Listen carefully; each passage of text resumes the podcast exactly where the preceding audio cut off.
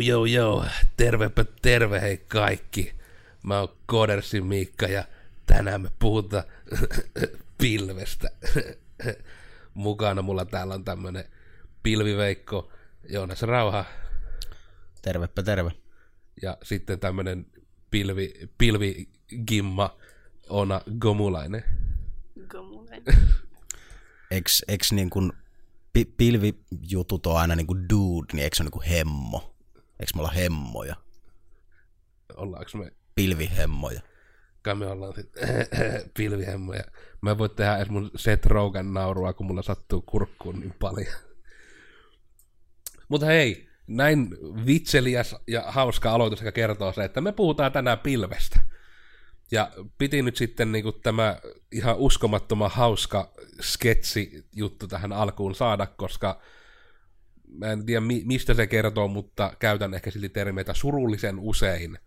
Niinku vaikka se, että meillä on tuotteena niinku tuolla pilotissa terapiapilvi, niin herättää niinku enemmän huvitusta kuin kiinnostusta, mikä on kyseessä. Yleensä vastaus on, että terapiapilvi. Mutta jos mietitään asiaa tältä tietotekniseltä kantilta, niin etenkin jos miettii niin ennen asioiden tutkimista, niin mitä teille niin tulee pilvipalveluista kautta näistä niin pilvestä näin niin terminä mieleen? Ajatuksia, tunteita, ehkä jopa muistoja. No siis joo, kyllähän se nyt, niin kuin, olen joskus samaistunut siihen samaan, että niin kuin pilvipalvelu juttuun, mutta kyllä ainakin oma ajattelu niin tapa siihen on, että enemmän sen kuulee vaan niin kuin pilvilaskentatermiin niin kuin liittyen, tai sitten sitä rupeaa ensimmäiseksi kuitenkin ajattelemaan siltä kantilta. Mulle tulee mieleen ihan ensimmäisenä just nämä pilvitallennuspalvelut ja kultaisia muistoja. Milloinkohan nämä olisi tullut, kun sitten koulussa aloittiin tyrkyttämään näitä, että hei, käyttäkää OneDrivea, Microsoftin OneDrive Best Test. Sepä oikeastaan. En ole muuten itse ikinä käyttänyt OneDrivea. Minä olen käyttänyt koulun takia jonkin verran, mutta ei ole Best Test. Niin se on koululla varmaan on monesti Microsoftan lisenssejä sitten hanakammin, mutta omallakin kohdalla itse asiassa ekan kerran kunnolla niin kun, se onneksi sattui taas siihen hyvään saumaan, että niin kun, omien AMK-opintojen aikana tuli niin kun, pilvipalvelut alkoi yleistyä, niin siellä sitten ekan kerran kunnolla kuulin niistä, että just joku Dropboxihan se ekana tuli itselläkin niin kun, käytännössä vastaan niin kun, pilvipohjaisena palveluna. Mutta se oli oikeastaan aika kuvaavinta, kun opettajamme, en muista mikä aine se oli, mutta Karelia AMK Joni Ranta silloin aikanaan siitä niin hyvin kertoo, että just tavallaan, että ei se oikeastaan, kun pilvi on siitä sille jännä, että kun sitä ei sille ole terminä tarkkaan määritelty, niin oikeastaan mikä tahansa juttu, mikä pyörii palvelimella, niin sillä pelkästään sitä jo saa kuttua pilvipalveluksi, joka on sinällään just niin kuin surullista silleen, että se niin kuin on totta, minkä takia niin jos sä voipi puhua niin niistä palveluista silleen, vaikka se monesti niin kuin tarkoittaa just sitä, miten nyt joku oli niin osuvasti sanonutkin, että se on niin kuin, että vaikka sen nimi on pilvipalvelu, niin se on vain joku toisen tietokone. Jep. Koska ei se niin kuin laitetasolla silti mystisesti ole mihinkään sadepilviin todella muutettu sitä kaikkea dataa talteen, että se vaan on, silti ne on niin kuin siellä ihan palvelinhalleissa tietokoneilla. Vielä ainakin toistaiseksi. Blockchainin myötä sitten tämäkin saattaa muuttua jonkun verran, mutta vielä Web 2.0 aikaan, niin se on ihan sitä, että jonkun muun tietokoneella siinä ollaan kuitenkin. Onko tämä video nyt aika leimattu? Ei vielä, koska nyt me vasta seuraavaksi siihen hypätään, että aika leimalla, että mitä se nyt sitten on, niin nyt on ollut vasta nämä kyyniset muistot aiheesta, niin nyt sitten jos vähän se Vune meitä auttaa siihen nyt sitten niin oikein tutkitun nykyaikaisen faktatiedon kanssa. Mitä vattua? No, kyllä sä aika hyvin tuossa sitä jo tiivistit. Eli se on niin kuin tietokoneilla, niin kuin oikeastaan voisi sanoa sille, että mitä jos sinulla vaikka taskussa on se puhelin, missä on applikaatioita, niin että sitä ei varsinaisesti lasketa niitä juttuja siinä sinun puhelimessasi, vaan juurikin se on yhteydessä internettiin ja jolloin muihin tietokoneisiin, jotka on siis kaukana sinusta jossain serverihallissa, eli tämmöisessä niin kuin palvelintietokoneita, niin siellä tapahtuu siis se laskeminen ja varsinainen datan tallennus, ja se vain sieltä sinä silloin käytät niin kuin periaatteessa pilvipalveluna sitä muilla ulkoisilla tietokoneilla olevaa niin kuin laskentatehoa. Ja sieltä oikeastaan vaan niin kuin internetistä päivitetään sitten tietoja sinne sinun taskussasi olevalle puhelimelle esimerkiksi. Näkyykö noissa, niin kuin mitä tutkit sitten, niin tavallaan, että lasketaanko se kuitenkin vähän niin kuin tämmöiseksi pilvilaskennaksi myös esimerkiksi Dropboxi, vaikka se niin kuin käyttäjälle kuitenkin näyttäytyy enemmän niin kuin tallennustilana. Puhutaanko niistäkin kuitenkin sitten tavallaan, niin kuin, koska kyllähän niissä on sitä laskentaa mukana. Että... No juurikin tuo, että sinällään laskentaahan se vähän niin kuin on, ja juurikin sitä tallennustilaa, että tuo pilvilaskenta on vähän niin kuin semmoinen kattotermi, minä sitä väittäisin, että ajatellaan, koska tulee sitä aika äkkiä niin kuin semmoinen sanamonsteri, jos sä haluat tavallaan siihen nimeen laittaa sen kaiken, mitä se on, että niin kuin pilvilaskenta, tallennus, teho, jännes, tallennustila, niin kuin tulee aika möykky. Ja se on ehkä yksi tärkeä ehkä silleen selventää, ihan vaan, että etenkin kun nyt mä itse olen koko ajan nostanut sitä niin kuin tallennustilaa, sitä Dropboxia esille, niin niissähän se laskenta tulee enemmän sitä kautta, että jos teillä on vaikka jossain Dropboxissa, en tiedä, oletteko ikinä niin tarkkaan katsonut, mutta jos te laitatte vaikka jonkun uuden tiedoston Dropboxiin, niin teidän prosessorin käyttökoneella nousee, teidän kone alkaa laskemaan. Niin se on siis nimenomaan sitä, että kun ne on nimenomaan, kaipa se oikea termi tässä, että kun ne on kryptattu sinne pilveen, eli siis se tieto on suojattua. Eli sen takia vaikka, että jos etenkin jollekin uudelle koneelle linkität oman Dropboxissa, missä sulla vaikka on gigaa tai parikin tietoa, niin se sun kone hetken huutaa hunajaa, kun sen pitää niillä annetuilla tunnuksien mukaisilla salausavaimilla niin kuin purkaa ne tiedostot siihen sun koneelle, että sä niin kuin saat nähtyä ne silleen, että se ymmärtää ne. Niin siinäkin, niin kuin, että se laskenta tulee sitten niin kuin enemmän ehkä sen suojauksen kautta, mutta että se on vahvasti mukana siinä tallennusprosessissa se laskenta ihan ilman tavalla, että se tarvii siihen väkisin tunkea, se, niin kuin, se on osa sitä. Kyllä, ja tietysti aina tapahtuu laskentaa myös siinä niin kuin asiakkaan päädyssä olevassa päätelaitteessa, mutta myös sitten siellä hajaututussa niin kuin pilviympäristössä muilla tietokoneilla. No tuosta varmaan tulee sitten, miten onko jos sitten enemmän siinä? Joo, kyllä. Ja no se on silleen, että se niin kuin pilvipalvelut, pilvilaskenta, YMS, niin ne on niin kuin käsitteitä, jolla kuvataan tätä. Se on niin kuin kielikuva, se pilvi, että ne on niin kuin pilvet tuolla taivaalla leijailevat, niin samalla tavalla se on niin kuin tuolla konesaleissa leijailee se laskemisteho ja tallennuskapasiteetti ja kaikki vastaavat. Ja siellä on todella monimutkaisia infrastruktuureita, että tämä oikeasti homma pyörii, ja Googlet ja Microsoftit sitä tekee juurikin. Että ei se silleen ole niin yksinkertaista, kun ehkä tässä nyt annamme sen, tai saamme sen kuulostamaan, mutta... Ja se on monesti taitaa, että tuo monimutkaisuus, etenkin näissä pilvipalveluissa, on just sitten sitä kautta, että kun se on niin kuin monimutkainen infrastruktuuri, niin se tärkein osa siitä on just, että se tieto on hajautettua. Eli just se, että etenkin kun vaikka jollain Googlella tai Dropboxilla on ehkä niin kuin muutama palvelin tuolla pyörimässä, niin kuin niitä fyysisiä palvelinsaleja, niin vaikka niistä periaatteessa yhteen meteoriitti pamahtaa, niin se tieto ei vielä häviä mihinkään, koska se on nimenomaan hajautettu moneen paikkaan. Se on se pointti niin kuin sen turvallisuuden kanssa.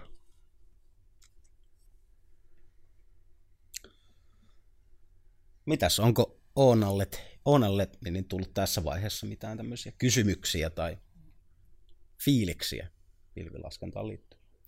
No eipä oikeastaan, että pitää nyt itse olla tässä hieman kuunteluoppilaana, että ei niin kuin tekninen tieto itsellä vielä riitä oikein kommentoimaan tätä. Siellä vaan mietit, minä olen vaan koodari. Mm. No joo, toi kyllä sinällään, että kyllähän se todella monet koodarit, ei ne todellakaan, ei niiden tarvitse usein sinällään välttämättä tietää näistä niin kuin pilviinfrastruktuurista, että se on siksi se niin kuin on vähän niin kuin pilvipalvelu. Usein niin kuin yritys saattaa ostaa vaan sen palvelintilan juurikin tämmöisenä palveluna, että se yritys, joka hoitaa sitä palvelintilaa, eli tavallaan pitää sen pilven periaatteessa kunnossa, niin se on heidän vastuullaan, ja juurikin yritykset vaikka maksavat siitä heille, että heidän ei tarvitse tavallaan nähdä sitä vaivaa, vaan he voivat vaan ostaa sen tämmöisen alustan niin kuin käyttöönsä ja heittää ne koodinsa sinne sitten. Ja tämä on ehkä yksi todella hyvä mikä vatuuttaa aihe, mikä pitää johonkin kirjata, mikä itselle tuli aikanaan shokkina, että kun ensimmäiseen koodaustyöhön pääsi, että monesti niin kuin saattoi olla, että niin kuin koodari ei itse osaa koneeltaan tyyliin poistaa viruksia. Niin kuin, että sitten, että osaa aidosti jotkut vaan koodata, mutta ei välttämättä ns. Käyttää tietokoneetta. Huvittavia, koska etenkin varmasti, mitenköhän monelle on tullut vastaan, että kun on vaikka, että joo, minä olen nyt IT-firmassa harkkarina, opettelen tekoälyn perusteita, niin sitten, no sinähän voit korjata sitten tuon minun tietokoneen, kun se on niin hidas. Sillä, että kun IT-ala on vähän liian laaja nykyään, että se ei enää mene noin. Mm. Mutta siitä olisi paljon asioita, meidän pitää joskus tästä jutella, koska se on itselle niin huvittavaa. Jep. Mutta pitäisikö meidän sitten siirtyä seuraavaan kohtaan? Semmoinen eli aikaleimaus. Miksi tehdä pilvilaskentaa? Mitkä ovat nämä salaperäiset hyödyt tämän uuden ja mahtavan teknologian ympärillä? Miksi pilveä? Hei, hemmo, hei, älä viitti, hei. Elikkä, no, yrityksille, organisaatioille, jotka toteuttavat ja usein käyttävät näitä pilvipalveluita tai pilvialustoja, niin se tuo ainakin joustavuutta ja se voi nopeuttaa hyvinkin niin kuin näiden palvelujen toteutuksessa. Ja no, tähän nyt silleen ehkä annetaan vähän konkreettisempi esimerkki, että jos sanotaanko on vaikka joku yritys, joka haluaa, että he haluavat tehdä jonkun tämmöisen softan, joka olisi ihan niin kuin peruskuluttajien käytössä, niin no, heillä vähän niin kuin ilman pilvipalveluiden käyttöä heidän periaatteessa pitäisi niin kuin eikä vain ihan periaatteessa, vaan heidän pitäisi niin kuin omata omat koneet, millä he pyörittäisivät sitä niin laskentaa ja tallennuskapasiteettia ja näin päin pois. Ja sitten kirjoittaa vielä se varsinainen applikaatio, ja kun he myisivät sen asiakkailleen, niin asiakkaat käyttäisivät sitten näitä heidän koneitaan, niin on sekin siis sinällään pilvi, mutta he siinä vaiheessa niin toteuttaisivat sen itse, niin monia firmoja voi siis helpottaa se, että he ulkoistavat periaatteessa tämän niin kuin pilvilaskennan jollekin toisille firmoille, ja niitä on aivan pirusti näitä palveluntarjoajia, jolloin he voivat itse keskittyä pelkästään sen sovelluksen hiomiseen ja valmistamiseen, ja tämä tuo juurikin sitä tehokkuutta ja nopeutta siihen kehitysprosessiin. Voisin ehkä antaa vielä vähän konkreettisemman esimerkin, että moni ihminen varmaan on vaikka johonkin Black Friday-aikaa yrittänyt verkkokaupoista ostaa jotain, ja moni ihminen on saanut todeta, että 404 sivua ei löydy. Kaikki on ihan kumossa, kun yritätte Black Fridayn aikaan käydä jotain shoppailemassa. Niin se johtuu just siitä, että palvelimelle tulee niin paljon kuormaa, että niin se ei kykene händläämään niitä kaikkia ihmisiä, jotka haluaa nähdä ne tarjoukset. Ja sitten niin kuin kaikista helpoimmillaan tämmöinen niin kuin pilvipalvelintila mahdollistaa sen, että ei tarvitse vaan olla, että no niin, mulla nyt on tämmöinen fyysinen kone, ja siellä se pyörii. Sitten kun sinne tulee paljon porukkaa, niin se vaan on nurin, koska se ei jaksa. Mutta sitten pilvipalvelussa, kun se on hajautettu se laskenta, niin se mahdollistaa, että siellä voi kirjaimellisesti käydä konepeli alta, vaan vähän semmoista niin kuin vipua vetämässä, no niin väliaikaisesti tuplataan prosessointiteho, tuplataan muisti, ja jopa, että niin kuin 5-kertaistetaan kaista. Ja sitten niin kuin se voi vaikka vaan laittaa niin Black Friday, niin vaikka siksi pahimmaksi, että se julkaisu plus miinus 6 tuntia.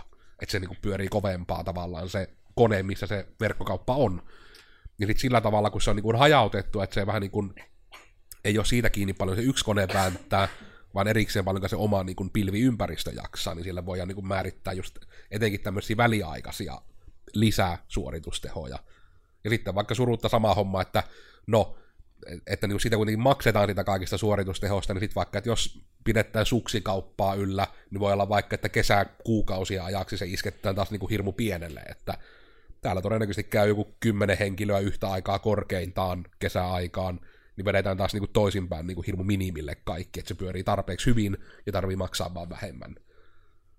Niin se on ehkä semmoinen hyvin, hyvin konkreettinen taas yksi semmoinen, mihin moni on varmasti törmännyt ainakin sinä ärsyyntyneenä sivun päivittäjänä, että miksei tämä näy. Jep. Ja juurikin komppaan aivan täysin tuota. Ja parasta siinä on esimerkiksi se, että sieltä ei edes tarvitse sinällään sitä niin kuin vipua tavallaan kääntää, vaan juurikin tämä kaikki vielä tapahtuu automatisoidusti.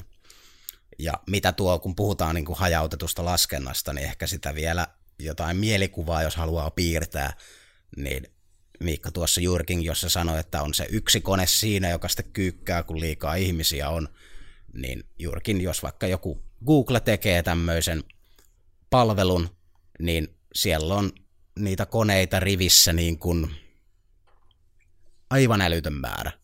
Pitkälle yli 3. Jep, niin kuin satoja, tuhansia koneita. Niin kuin voisi ajatella niin kuin rivissä kasassa, niitä on ihan pirusti. Ja sitten kun mennään joidenkin tämmöisten kävijämäärien rajojen yli, niin sieltä vaan tavallaan se niin kuin skaalataan se niin kuin lisää tehoa myllyyn, koska ne kaikki on linkitetty. Mm. Noin niin kuin yksinkertaisuudessa. Ja tämä on loppuunsa juurikin todella kustannustehokasta vielä, koska joku vaikka tämmöinen iso firma, sillä on ihan pirusti niitä koneita, sillä on myös ihan pirusti niitä asiakkaita, se voi panostaa vaan siihen, no Google nyt varmasti panostaa vaikka mihin muuhun, mutta silleen se voi panostaa oikeasti siihen niin tietokonetehon niin kuin keskittämiseen, ja sitten sitä voi muut ostaa palveluna. Ja heidän ei tarvitse itse vaikka palkata omaa henkilöstöä pyörittämään sitä hirveää konesalia. Ja tuo on ehkä yksi myös semmoinen tärkeä niin kuin tavallaan tämmöiseen, että pilvipalveluitakaan ei kannata käyttää vaan sen takia, että hei, tämä on trendikästä, vaan se on monesti kannattaa olla kuitenkin tarkoituksenmukaista, että ihan esimerkkinä, että meidän omat palvelimet ei ole ihan niin pilvipohjaiset kuin tavallaan ne voisi olla. Me ollaan taas itse pistetty enemmän paukkuja siihen paikallisuuteen, että meillä palvelimet käyttäjistä puhutaan yleisemmin kuitenkin tuhansissa kuin kymmenissä tuhansissa tällä hetkellä per järjestelmä tai sivusto, niin sitten että me on nähty tärkeämmäksi se, että ne on nopeat. Niin sitten jos etenkin on joku paikallinen yritys, joka on pelkästään jos se on Suomessa, ne on tosi nopeat, mutta etenkin jos on Itä-Suomen alueella, niin ne on tosi, tosi nopeat. Että se on taas, mikä me on tässä meidän skaalalla vielä toistaiseksi nähty. Ja sekin, että se ei ole missään nimessä esimerkiksi meille halvinta, mutta se on siinä on hyvä ROI sillensä suhteessa, että return on investment on hyvä, koska se on tärkeämpää, että ne toimii nopeasti niille yksittäisille tuhansille, kun sitten se, että jutut toimisi aina vähän hitaammin, mutta ne tarvittaessa kestää sen 10 000 kävijöiden taakan sitten, kun se tulee. Et se on enemmän semmoinen, mitä mietitään sitten, kun se tulee ajankohtaiseksi. Asiakas poistuu sivulta kyllä hyvin nopeasti, jos se vaikka 20 kertaa tai ihan kerran joutuu sen toteamaan, että se sivu ei vaan aukea. Itse ainakin menen toisen kaupan sivulle, jos käy tällainen, että sivut lataa hyvin huonosti sen takia, että siinä todennäköisesti on säästetty siinä niin kuin pilven. Niin kuin, mitenkä se nyt sanoisi, että voi liittää tämän aiheeseen. Niin, että on maksettu vähemmän siitä tilasta sillä pilven päällä. Ja sitten on erikseen vielä ne, että jotkut taas vie sen pilven siihen toiseen suuntaan, että ne sitä teknologiaa hyödyntäen tunkevat ihan liikaa niitä jotain vaikka webhotelliympäristöjä yhteen koneeseen, tai niinku vaikka, että no niin, että normaalisti näitä pystyy olemaan todella kärjistys, että on helpompi ajatella, että niitä vaikka 10 per kone, niin sitten jos otetaan vaikka 5 koneetta ja niihin tungetaan niitä 200 silleen, että hei, että tämä pilviteknologia niin kuin mahdollistaa sen, mutta sitten jos sinne niin kuin yli niihin 50 ympäristöön tulee porukkaa, ja sitten se ihan vaan niin kuin fyysisesti se tietokone, eli se, niin kuin se kivi, joka me ollaan huijattu ajattelemaan, ei pysty ajattelemaan tarpeeksi nopeasti siellä. Ja eli, sitten taas on hitautta. Se on mahdollista niin tehdä, mutta se, että se ei muuta vaan sitä, niin kuin just sitä koneen rautaa yhtään miksikään. Ei se lisää sinne muistia, vaikka sillä olisikin koneet, joilla olisi äänemäärä muistia. Mm. Eli voit siis ylibuukata webhotellin siinä, missä ihan niin kuin analogisen fyysisen maailman hotellinkin myös. Sinne kun tulee se asiakas, joka on sieltä varannut sen huoneensa ja sitten ei olekaan enää tilaa, kun on vähän ylibuukattu tätä hotellia, niin se on sitten tosi kiva. Siitäkö on kiva maksaa? Älkää ylibuukatko hei oikeasti pilvipalveluita. No, vielä sen verran sanoisin tuosta miksi. Tässä on aika paljon puhuttu niin organisaatioiden ja yritysten näkökulmasta tästä. Niin miten se sitten näkyy käyttäjälle? No, se näkyy käyttäjälle siinä mielessä, että ei, se on niin kuin avannut oikeastaan tämmöiset vähän teknologisia niin kuin portteja ja tämmöisiä niin kuin murtanut muureja.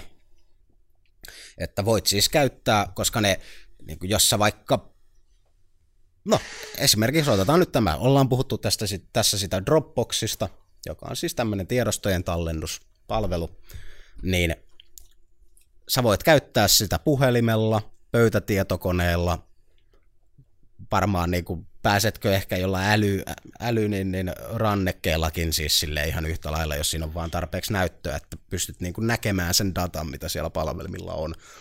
Eli pääset siis ihan minkälaisella tahansa niin laitteella oikeastaan niin kuin käyttöjärjestelmästä ja teknologiasta riippumatta. Kunhan sulla on vaan internetti, niin sä pääset niihin sun juttuihin käsiksi.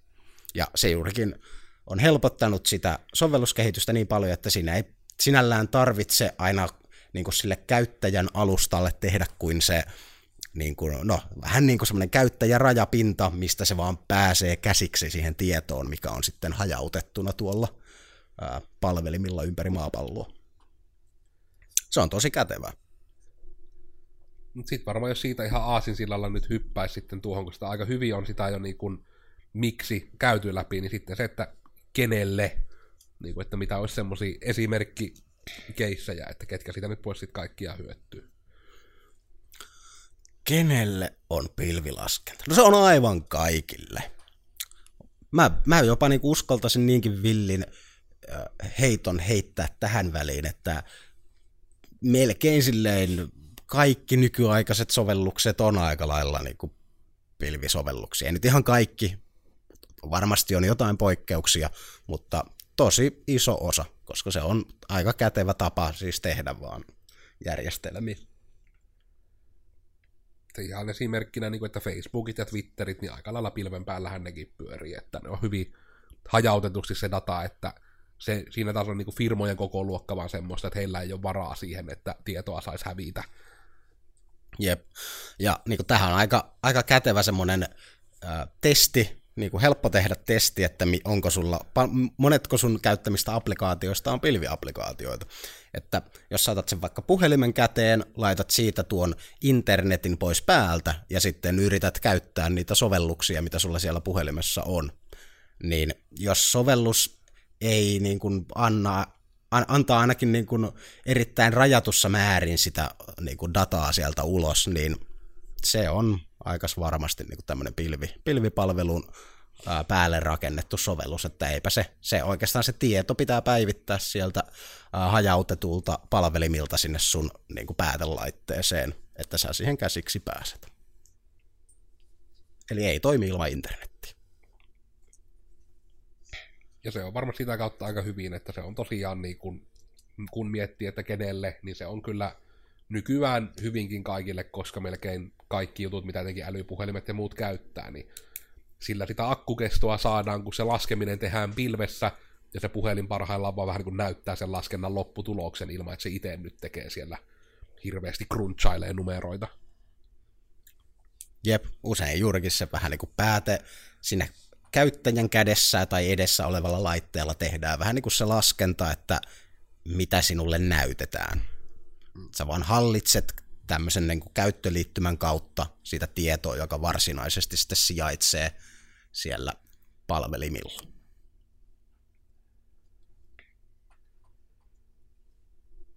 Sitten varmaan olisi se, että miten pilvi? How do you even pilvi? Jonas, auta.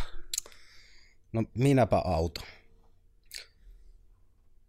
Eli se, no jonkun verran sitä on puhuttu, mutta ikinä ei voi niin kuin toistaa liikaa, koska se on oppimisen äiti. Niin se on siis ajatusmalli, jossa juurikin tiedot tallennetaan palvelimille, jotka ovat ympäri maapalloa, ja siellä toteutetaan juurikin tämän tiedon pohjalta niin kuin laskentaa, ja yleensä sitten näiden laskentojen lopputulos näytetään sitten kivasti asiakkaalle jonkun tämmöisen applikaatio käyttöliittymän kautta. Ja näiden GDPR-lakien myötä ei enää välttämättä ole kaikki palvelut ympäri maapalloa, vaan nykyään sitten Dropboxit ja kumppanitkin taitaa antaa ihan se erikseen rajata, että käytä vaan EU-puolella olevia palvelimia, että sitten ne direktiivit täyttyvät. Et silleen ei tarvitse säikähtää, että apua, mulla on käytössä tämmöinen pilvipalvelu ja GDPR tuli, nyt on hätää. Että siellä on asetuksissa monesti mahdollista laittaa nyt se vaan, että please EU. Joo, juurikin. Eli tavallaan kaikki tieto ei ole ympäriinsä, vaan niin kuin geneerisesti ajateltuna niitä palveluja on vähän niin kuin ympäri maapalloa ja niitä sitten käytetään. Mutta juurikin tämä, että aika paljon se sovelluksen tekijä voi päättää siihen, että mistä hän vähän niin kuin ostaa tätä palvelinkapasiteettia, mistä päin maapalloa. Ja mitkä tiedot sinne laitetaan, kenen tiedot. No, tässä niin kuin varmaan yksi kanssa isoimmista eroista, mikä on niin kuin tapahtunut muutos tästä, niin kuin, voisiko sanoa, perinteisemmästä niin kuin tämmöisestä sovellus- ja ohjelmistokaupasta, niin on muuttunut tämä liiketoimintamalli.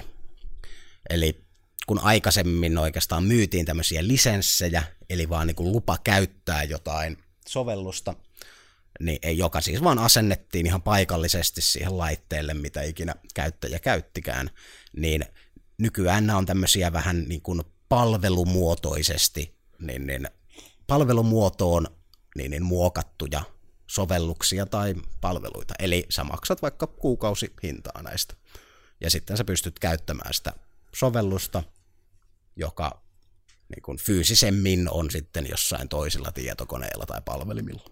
Ja se ehkä semmoinen näkyvin, mikä varmasti ainakin työmaalla monelle on tullut, kun pari vuotta sitten esimerkiksi Office-ohjelmistot muuttui tämmöiseksi, että enää ei ole edes sitä vaihtoehtoa, ainakaan käsittääkseni ikään kuin laillisesti, siihen, että sä voit vaan niin kuin maksaa sen jonkun 500 € ja sit sulla on se Office 2013 ja se vaan on sun.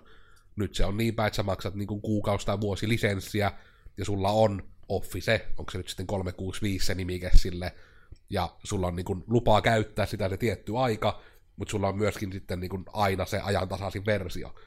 Mutta sitten äkkiä, jos sä käytät sen tietyn aikarajan yli, niin sä periaatteessa maksat siitä enemmän, mutta toisaalta sulla on se viimeisin versio.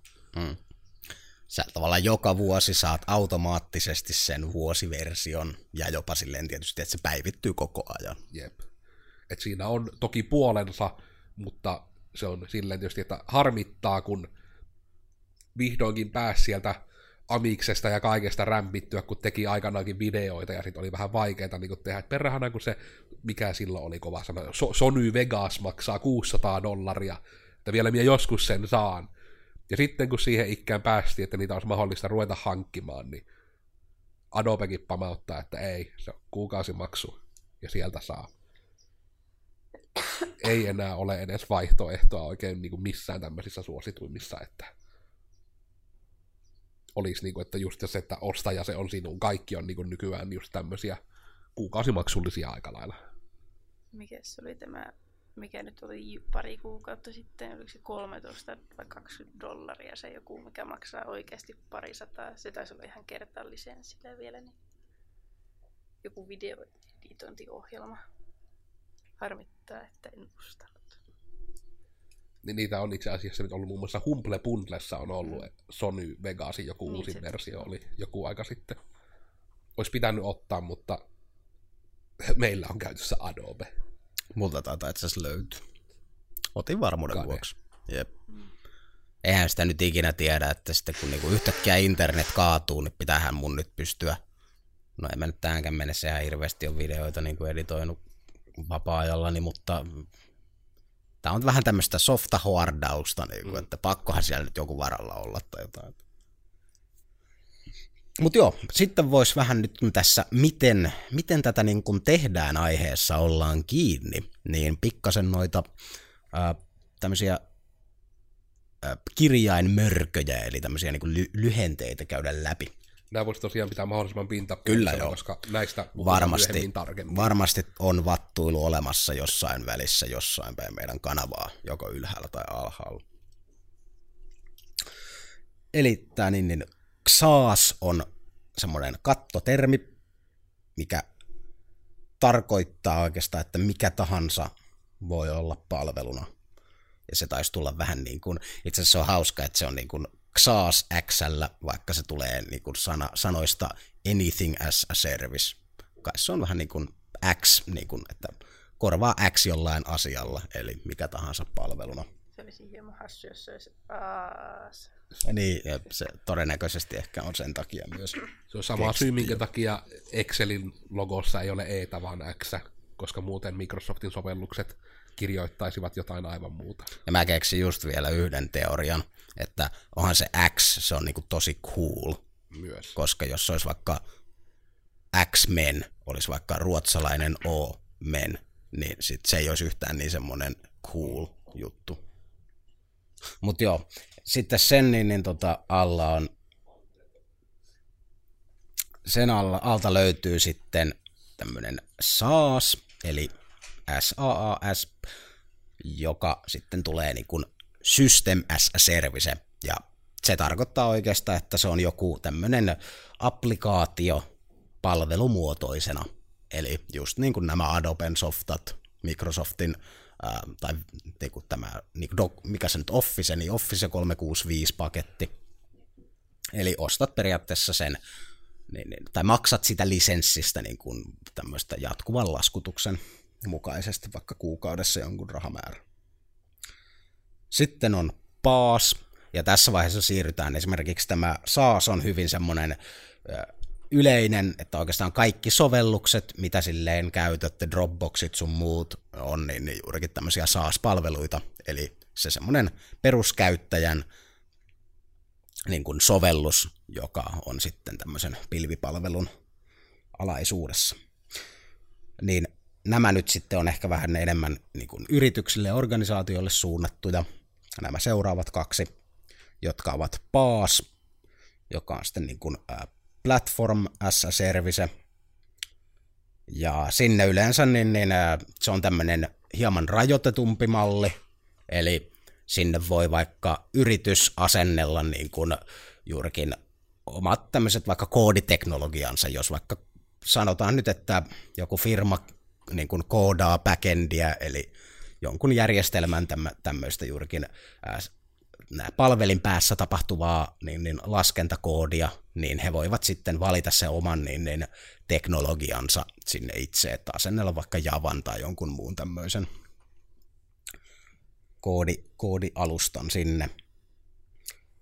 Ja sitten seuraava on tämä IaaS, eli Infrastructure as a Service, joka sitten on hieman tämmöinen vielä niin kuin vapaampi, että jos taas puhutaan jostain tämmöisestä hypoteettisesta ohjelmistotalosta, niin heille myydään vaikka esimerkiksi vaan se palvelinkapasiteetti, jollain he voivat jopa päättää, että minkä käyttöjärjestelmän he haluavat asentaa sinne palvelimille. Eli toisin sanottuna niin kuin pystyvät paljon pidemmälle halutessaan optimoimaan ja niin kuin valita niin ne omat niin teknologiansa, mitä haluavat käyttää niiden sovellusten rakentamisessa. Ja se on varmasti, että niin kun, etenkin yksityisihmisillä varmasti tuo, että on tullut vastaan, että kun puhutaan näistä SaaS-malleista, se on se yleisin, että software annetaan palveluna sitten. Kyllä. Mutta siinä nyt tuskinpa noista kannattaa ihan hirveästi, niistä siis olisi niin loputon määrä oikeasti juttua kerrottavana, että säästetään se tuonne toiseen videoon. Pitäisikö meidän sitten siirtyä vaan enemmittä torinoitta seuraavaan kohtaan? Eli kuka tätä tekee? Kuka tekee pilvipalveluita? Vähän kun katselen tätä listaa, niin voisi varmaan kertoa, että minkälaisesta on kyse, kun itsellä ei enää suurin osa kyllä sano yhtään mitään. Joo, no itse asiassa mä tänne, mulla on täällä, kuulkaas lapussa ihan hirmunen kasa kaikkia firmoja, mutta mä vähän luulen, että meidän on turha niitä silleen käydä, että mainitaan ehkä muutamat isoimmista. Ja no, siinä jo hirveät spoilerit heitinkin, eli firmathan sitä oikeastaan tekee. Kyllä sä voit ihan yksityishenkilönäkin tietysti ostaa palvelintilaa tai tämmöistä niin kuin pilvikapasiteettia, voisiko sanoa. Ei siinä ole mitään estettä, mutta suuremmassa osaksi niin kuin yritykset näitä palveluita niin toteuttavat kuin sitten myös käyttävät. Ja juurikin tämä, kun puhutaan vaikka SaaS-mallista, niin se on juurikin näistä varmaan yleisin.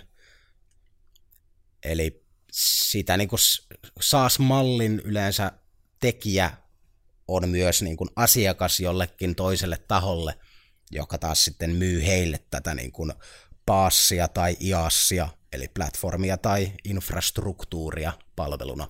Ja sitten tämä niin yritys taas sitten luo jonkun applikaation, vaikka no Microsoftilla nyt todennäköisesti on omilla palvelimillaan tapahtuu se laskenta, mutta joku tämmöinen softatalo sitten luo sen tuotteen ja myy sen taas niin kuin SaaSina, eli tämmöisenä sovelluksena palvelumuodossa eteenpäin niille itse kuluttajille. Eli esimerkiksi Dropboxi on yksi hyvä SaaS-esimerkki. Terapiapilvi on yksi oikein mallikas SaaS-esimerkki, jep, jos näitä suurimpia pitää miettiä. Jep. Ja noitahan on siis. Ihan niin kuin Facebookista, Facebookkikin on kyllä ihan SaaSia. Täysin. On, Instagramit, Twitterit, kaikki on SaaS. Ne on softia, mitkä, niin kuin on ne, mitkä ovat se palvelu. Kyllä. Ei käyttäjää kiinnosta, pyöriikö se Microsoft vai Linux vai millä palvelimilla, niitä kiinnostaa se, että minkä ne saavat sen käyttökokemuksen. Jep. Ja sitten lyhyesti ja ytimekkäästi, niin jos yrityksiä kiinnostaa näistä tutkia enemmän näin päin pois, niin tuota PaaSia ja IaaSia taitaa olla tällä hetkellä juurikin Windowsin Azure on ainakin, ja sitten tuo Googlen App Engine, niin ne on varmaan yksi ja isoimmista, väittäisin PaaS-puolella, eli tällä platformia palveluna puolella, ja sitten IaaS-puolelta, eli infrastruktuuria palveluna, niin no ainakin Amazon Web Services on todella, todella suuri tarjoaja, ja sitten samaa settiä tarjoaa myös tuo Microsoftin, tai samaa settiä on tuo Microsoftin Azure ja tuo Googlen Compute Engine myöskin. Näistä ehkä eniten just on se, että se pointti on, että he ovat niin kuin nähneet sen vaivan, että se, minkä kuka tahansa voi tavallaan tehdä, että ottaa sen jonkun vanhan koneen kaapin nurkasta, niin sen kun tuikkaa päälle, niin asentaa siihen Linuxit, niin sitten se, että nämä on parannellut sen, että siellä on muutettavia määriä sitä. Käytä Simo sanoja, äläkä käsiä. Me kuullaan sinut paremmin, jos sä puhut. Ja saanko samaan puhuen? Okei, 40. Noniin.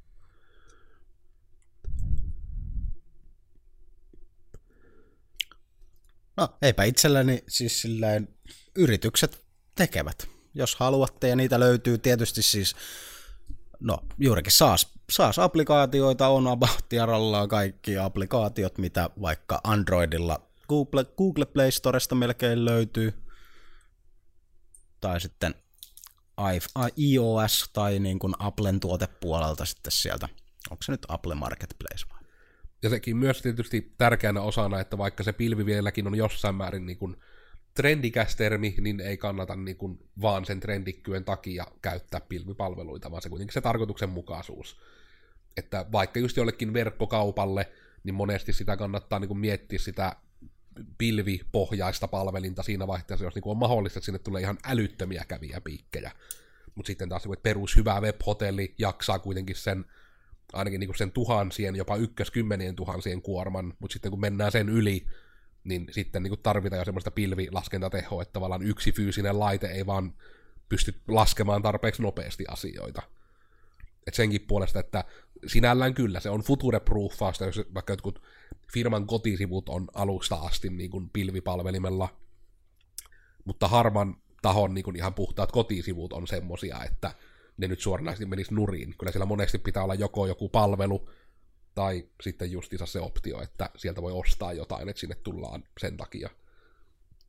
Jep.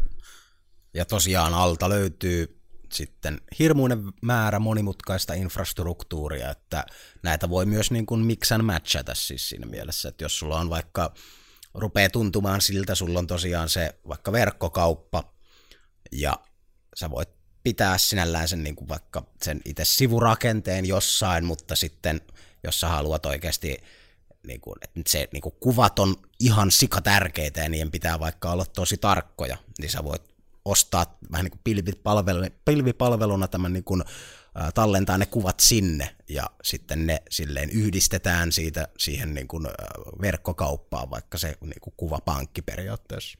Hmm. Joka voi juurikin olla tämä, että se niin kuin on hintalaatusuhteeltaan sitten tietyssä tilanteessa fiksu veto.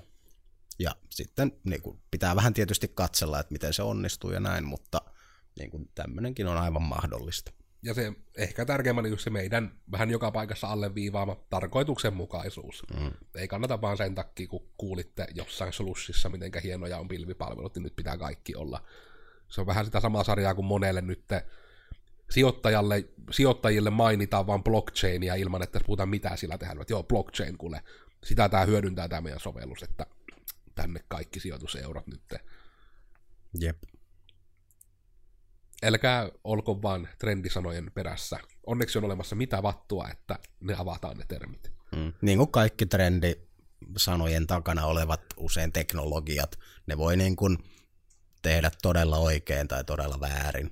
Mm. Tai no oikeastaan mitä tahansa siltä väliltä myös, mutta siis, että ei vain sen trendikkyyden takia. Mutta tuleeko vielä nyt tässä asioiden läpi rämpimisen jälkeen esimerkiksi Oonalle mieleen ajatuksia tai lisäkysymyksiä? Ei, kaikki on sanottu. Kaikki on selvää. Mitenkäs Vune, haluatko vielä jotain tuoda maailmalle tiedoksi? Eipä minulle sen ihmeempiä tule mieleen, että kaikki olemme niin kuin pilven käyttäjiä. Se on totta, siihen ei ole testejä. Mutta ehkä se sitten siinä on tärkeimmät osiot tämän osalta. Etenkin omalta osaltani pahoittelen, että jotkut saattavat huomata, minä en ole ihan varma mitenkä hanakkaan nämä mun myntonien naksuttelut tulee mikrofoniin ja muuta, mutta pärskin ja muuta, tämä ei ole kellekään mukavaa, mutta hei, aikatauluista pitää pitää kiinni, ja täällä oltiin tarpeeksi terveitä, ainakin tajuissaan pysyttiin, niin sillä mennään. Joten minä olin siis täällä minun mörököllimäisellä flunssaäänelläni Kodersin Miikka, minua löytää erinäisistä someista, te kenkai tagillä, ja jos olet YouTuben puolella nyt, niin näet sen myös ruudulla. Minä olen Kodersin Joonas, heippa vaan kaikille. Minut löytää ainakin Twitteristä, @JoonasRauha. Ja eipä tässä muuta. Kiitos, kun jaksoitte kuunnella. Ja Kodersin Oona. Minutkin löytää internetistä ja näistä pilvipalveluista, YouTubesta ja Instagramista. Onskiloidin nimellä. Tällä kertaa aiheena on pilvilaskenta, mutta nyt ainakin tiedätte, että mitä vattua se tarkoittaa. Voitte mennä sitten illaistujaisissa ajaa jonkun ihmisen nurkkaan ja ruveta kertomaan heille pilvipalveluiden hyödyistä. Mikäpä sen parempaa. Mutta tällä kertaa täältä me toivotetaan kaikille, että heippa vaan ja nähdäänpä taas ensi viikolla sitten.